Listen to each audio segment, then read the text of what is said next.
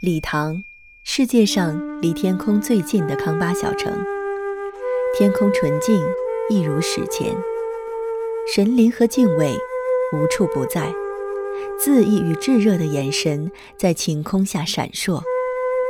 阳光和时间都绰绰有余，到处弥漫着前世的宿醉和对快乐的耐心。屈膝。雪山下纯洁的康巴少女，杜冬，被爱神之箭射中的东部青年。康巴之前，我没有信仰；此去经年，我懂得了忧伤。康巴情书，一本写给姑娘屈膝的书。作者：杜冬。播讲：佳琪。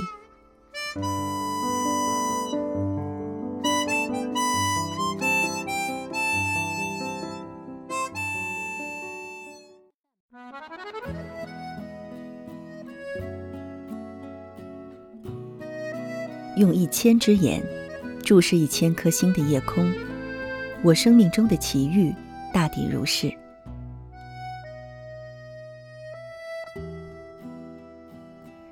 尽管我是个职业梦想家，但如此壮观的奇遇前所未遇。二零零七年的夏天，八月二日的早晨，我和哥们儿在藏獒的吠叫声中，从草木皆兵的高原牧场上节节退败。魂不守舍地爬上了货车，终于抵达了世界高城理塘。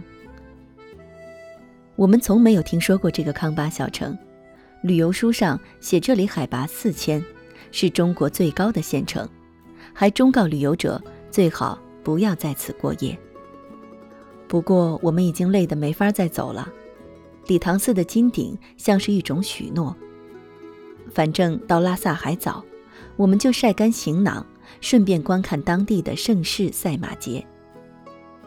刚刚从贡嘎山和塔公草原下来，寒意未散，我们懒散地躺在草地上，晒干潮湿的头发，看着一个接一个村的姑娘小伙子们比赛跳舞。这个小城宁静，这片草原广阔，不过与别的地方并没有不同。地平线的手指紧抠着天边。像是我没完没了的生活，生活像长跑，没有终止，也谈不上目的，或者更像是跳水，我总是迫不及待地打算纵身一跃。生活在别处，我年轻着呢，可以随便挥霍。我想，我给自己灌满啤酒，像个快乐的啤酒罐，躺在草地上发酵。陌生人的脚步从身边走过。我会陪着各种各样的朋友，弹弦子的小乐手，骑快马的汉子，找不着北的意大利人，在草原上痛快地聊着。我是所有人，我谁都不是。我会继续走我的路，直到圣城拉萨。到了之后如何，我根本都没有想过。我是怎么发现他的？后来我无数次的回想那个命定的早晨。如果那一瞬间他低下了头，或者是我转了脸，一切会不会是别的样子？我会向西走上去拉萨的路，他会向南走回那开着格桑花的院落。我们的生活会像两片树叶，毫不相同，永不相干。但是我所能回忆起来的。已经是我一直目不转睛地看着远处那位坐在草地上的穆拉香少女，她有着水晶般深邃的眼睛，油亮的辫子垂在红底金花的藏衬衣上，直到腰际。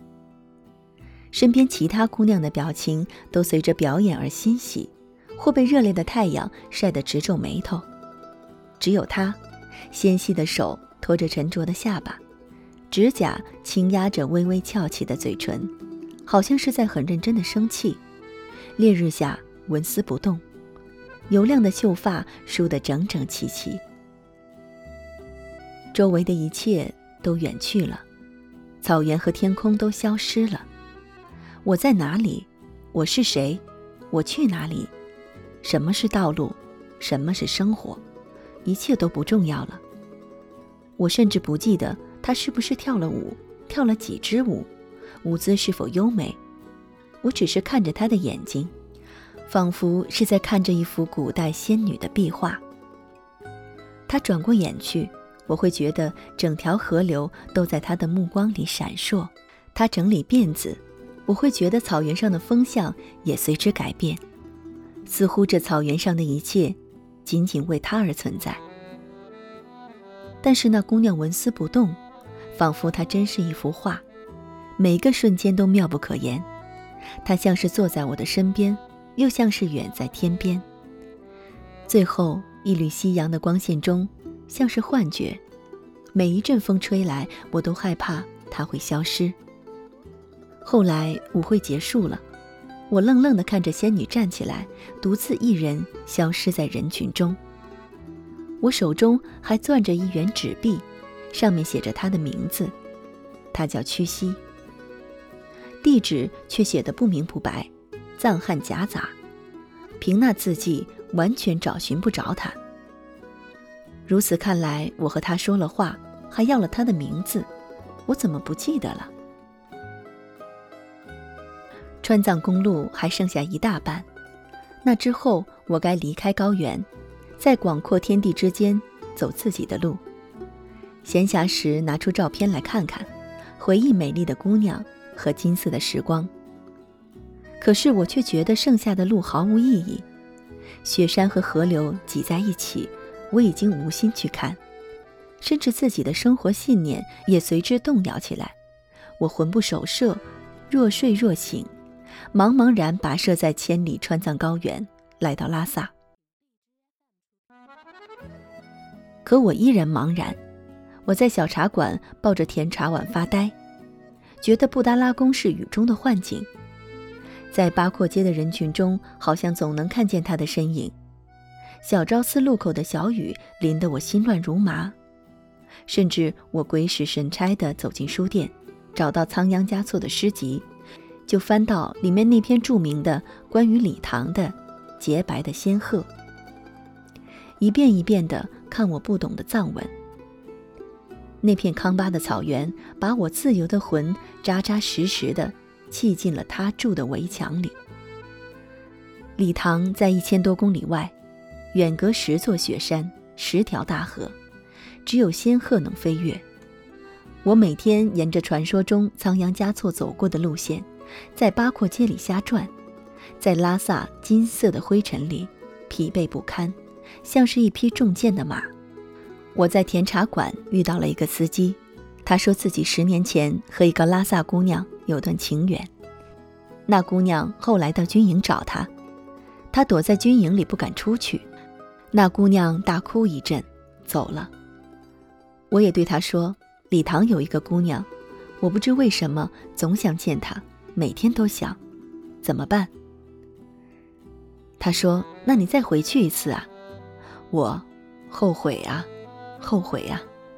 我把八角钱甜茶费拍在桌子上，冲上拉萨的街头，一边跑一边想：我怎么就没有想到呢？下午的时候，我已经飞在天上了。千里之外，他家石砌围墙上的小门近在眼前，他的脚步声就在耳际。我一定要再见到她，那个叫屈膝的姑娘，那个康巴女孩。后来我问自己。我是怎么爱上他的？是第一眼就为他迷醉，是看到他害羞地从街道上拾起一片残破的经文，用石头压好，还是他从拖拉机上突然跳下来，摘下几个酸得不能入口的小野果？说是答应给朋友带个礼物，还是那次钥匙丢在屋里，他不带我扛来梯子，就爬上二楼窗台，优美的攀在栏杆上？如果那天我走错了一个方向，机缘错过，我会遇见另一个姑娘吗？或者更早之前，在我认识她以前，内心就已经知道，有一天会有一片优美的绿场，垂下枝条，让我系上远扬的心吗？这就是前世今生的宿命吧。我从来不是个聪明的孩子。大学的时候本该努力学习和谈恋爱，我却认为那不是生活，不是真正的生活。我疯狂的热爱麦穗来了的木刻，我的忏悔，并把所有的笔画都记在心里。他木刻里的主人公俯瞰火车，跳过小溪，卷起袖子干活，走上矿山远眺，骑马奔驰，在树下读书，夜半痛饮，时而快乐，时而痛苦，时而温柔，时而沉思，最后走进森林躺下，渐渐腐朽，变成枯骨。却依然起身对着阳光跳舞。现在，一条自由的道路似乎敞开了，那是我的道路，就在屈膝的窗台下。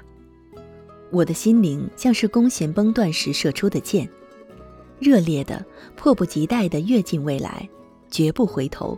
我只有追随。可我是谁？我怎么敢创造自己的命运，或将自己放逐？你们说的对，我确实是书生意气，确实是不太现实。我确实是一厢情愿，确实是异想天开，确实是不见黄河不死心。可我宁愿做铁锤而不做铁钉，宁愿做森林而不做大道。我宁愿亲手劈柴，亲手喂马，亲身流汗，不管是面向大海还是面向高山，不管花开或不开。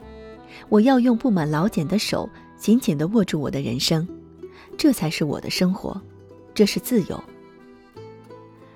这次我会狠狠地梦一场，这次我的心不会妥协。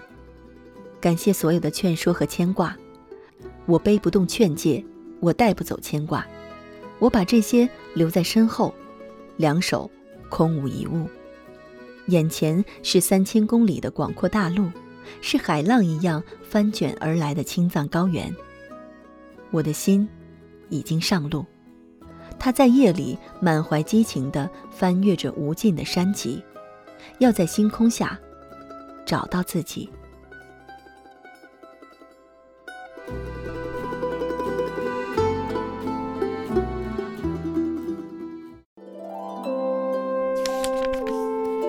读书是我们了解世界的方法，也是我们每天最好的娱乐。每读一本书都是一次修行。静听书屋，陪你在每一段向往阅读的路上。